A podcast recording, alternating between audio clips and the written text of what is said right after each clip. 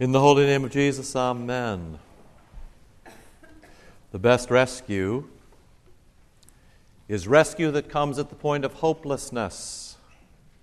For all the things that have gone wrong lately in New Orleans, there was great joy when, just for a moment, it works.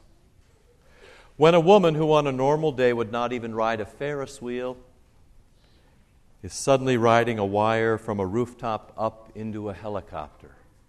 It's brilliant. The best rescue is the rescue that comes at the point of hopelessness. A child is lost and then found. A woman is dead and then raised. A slave, hopelessly indebted, is forgiven and set free. When good old St. Peter tries to get a measure on rescue, when he asks about forgiveness, Jesus helps him ask the question he really wants to ask What is the kingdom of God like? Or, what does it mean to be the church? Or, what is your life like? It is all the same question. It is like this, says Jesus, or at least it ought to be. It is like a king who calls his servants in to settle up. And along the way, he notices that one of them has gone belly up. Here is a slave who owes the king 15 years' wages $15 million, $150 million. It doesn't really matter. Put away your calculators. The point is, short of taking Google public in the next 10 minutes, this guy is cooked. He is all done. Though he makes his best, his best last pitch. Now, I know it's a lot of money, but if I could just defer my payments and then work myself into one of those no, new interest only situations, I'm sure I'd be able to pay you right back. And all the king can say to himself is, Oh no, not another day trader. This is so pitiful. So pitiful, in fact, that the king is filled with pity. Or better, he fills himself up with pity for a man whose ideas about himself and his family and his business and his king and life itself is hopeless. And then, because the best rescue is the rescue that comes at the point of hopelessness, the king forgives him and he frees him. And Jesus is careful to use both of those words because they always go together. To be forgiven is to be free. So says the king, take a look at your past, and it's over. All forgiven, clean slate, fresh start. Have a nice day. Next in line, please, says the king, because we must have 77 of these guys in line today. There is nothing sweeter, there is nothing better than rescue at the point of hopelessness. And so, of course, there is nothing more bitter. There is nothing worse than a good gift that is met with indifference or scorn, or worse, a good gift met with evil. So when that just forgiven slave wanders down the street outside the palace, clean, fresh, free, nice day, next case, please. And the next case happens to be an old pal who owes him 10 bucks. And without any pity at all, he breaks a beer bottle over his old friend's head and sends him off to debtor's prison until he can pay. Because the old pal doesn't have the money to settle up there is nothing more bitter, there is nothing worse. And really, that's all there is. There is life inside the kingdom that works by way of pity and grace and forgiveness and freedom. And there is life outside the kingdom of Jesus Christ that is merciless and mean. So, what went wrong? I can explain it to you. What went wrong is this that the slave who was forgiven never really understood what had happened to him as he stood before his king. So he never really appreciated how forgiven and how free he had become. That slave left the palace that day thinking that he had settled his account. He left thinking that once again he had gotten by on good looks, charm, a quick story, and a clever smile. He thought he had done it. He had settled his own account when, in fact, just the opposite had happened. His account had been unsettled, it had been undone, it was erased, it was upset, and it was the king who had done that.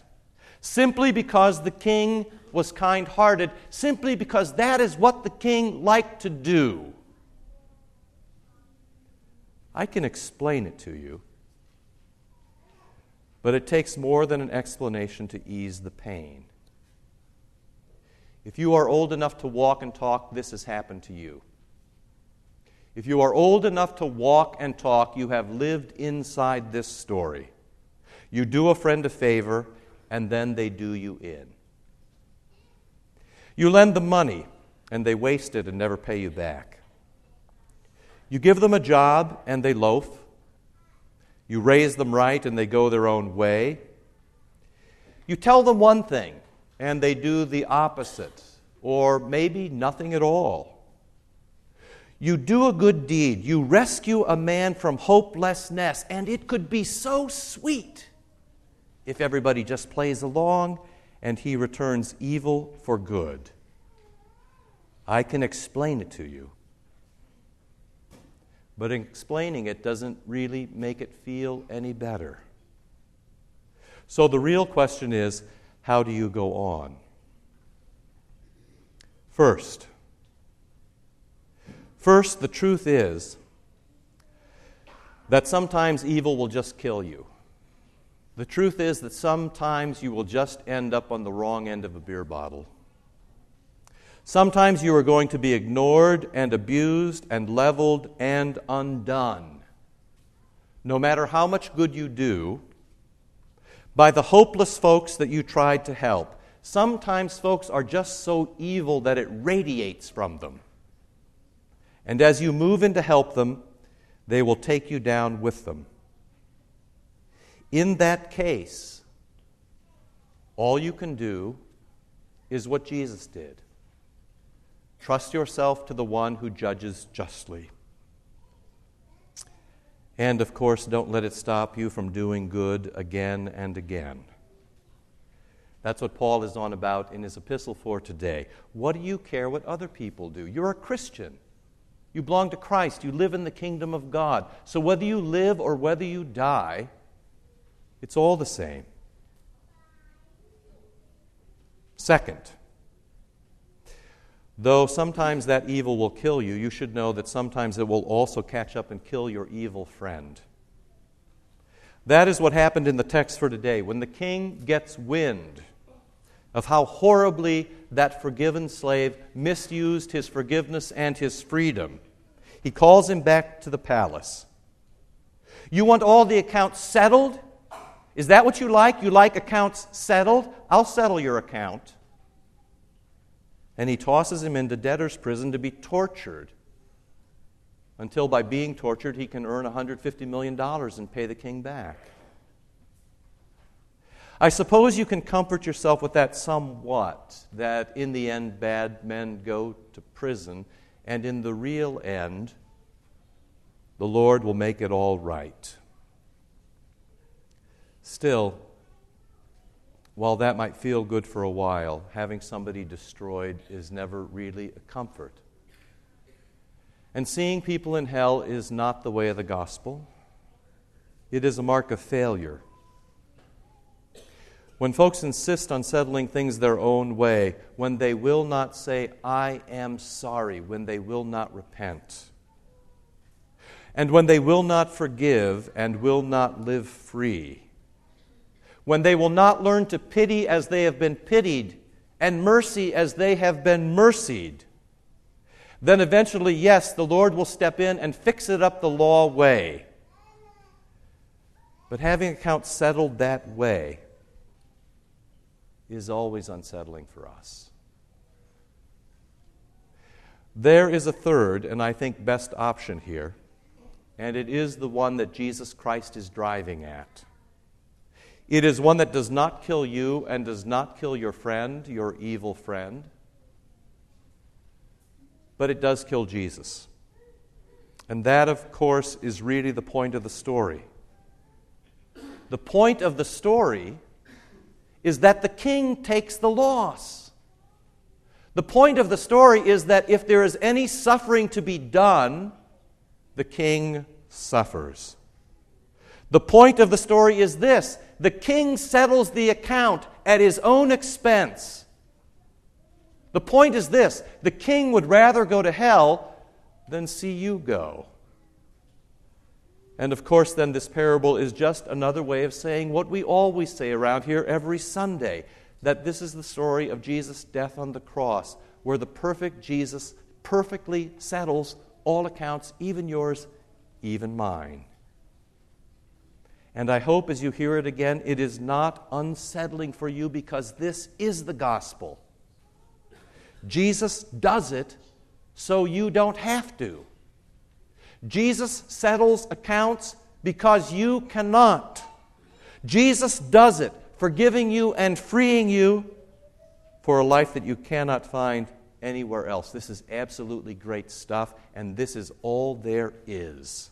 And it's very important that you understand this, and it is very important for us to have this life among us. It is important for us to live and die by this, to give this out to each other, in your family, in this church, and to everyone you meet as you go out along the road today, rather than breaking beer bottles over their heads.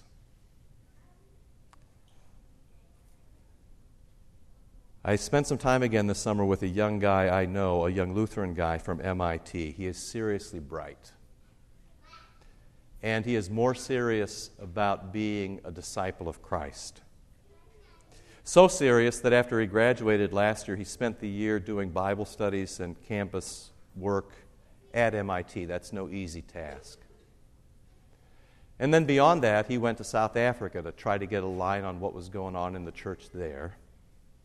And now he's off to seminary. That's the good news. But the bad news is that it's not one of ours. I was so disappointed by that. It was such a loss. We lost a good, bright, committed guy. And in the course of the time I was with him, I asked him why, and he said something like this You know what? I believe all the Lutheran stuff.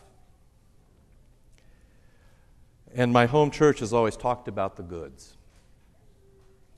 But they never really learned how to celebrate them they never really knew how to live and die by them. They never really knew how to share them, how to give them out. Translation That church never really understood what happened to them every week as they stood before the King Jesus Christ and were forgiven and made free. You all got the goods, friends, word and sacrament. You get them every week. You all got the rescue. You were hopeless dead folks, and now you've been made alive. You all got the benefits forgiveness and freedom, and now you are all about to go out and live lives in your family and as church and on the street, and God help you. Not to take this for granted, and not to rebel against them, and not to think that they're your work, and not to somehow think you've come again this morning and that you have settled up. But instead, to hear and understand and rejoice in the gospel, to count Christ and his gracious words and sacraments as all things, as gift and blessing, and to live from those and to celebrate those and to share those and to use those in an unsettled life of your own that unsettles every life that you touch. In forgiveness and freedom and rescue and hope all around and for everyone. In the holy name of Jesus, amen.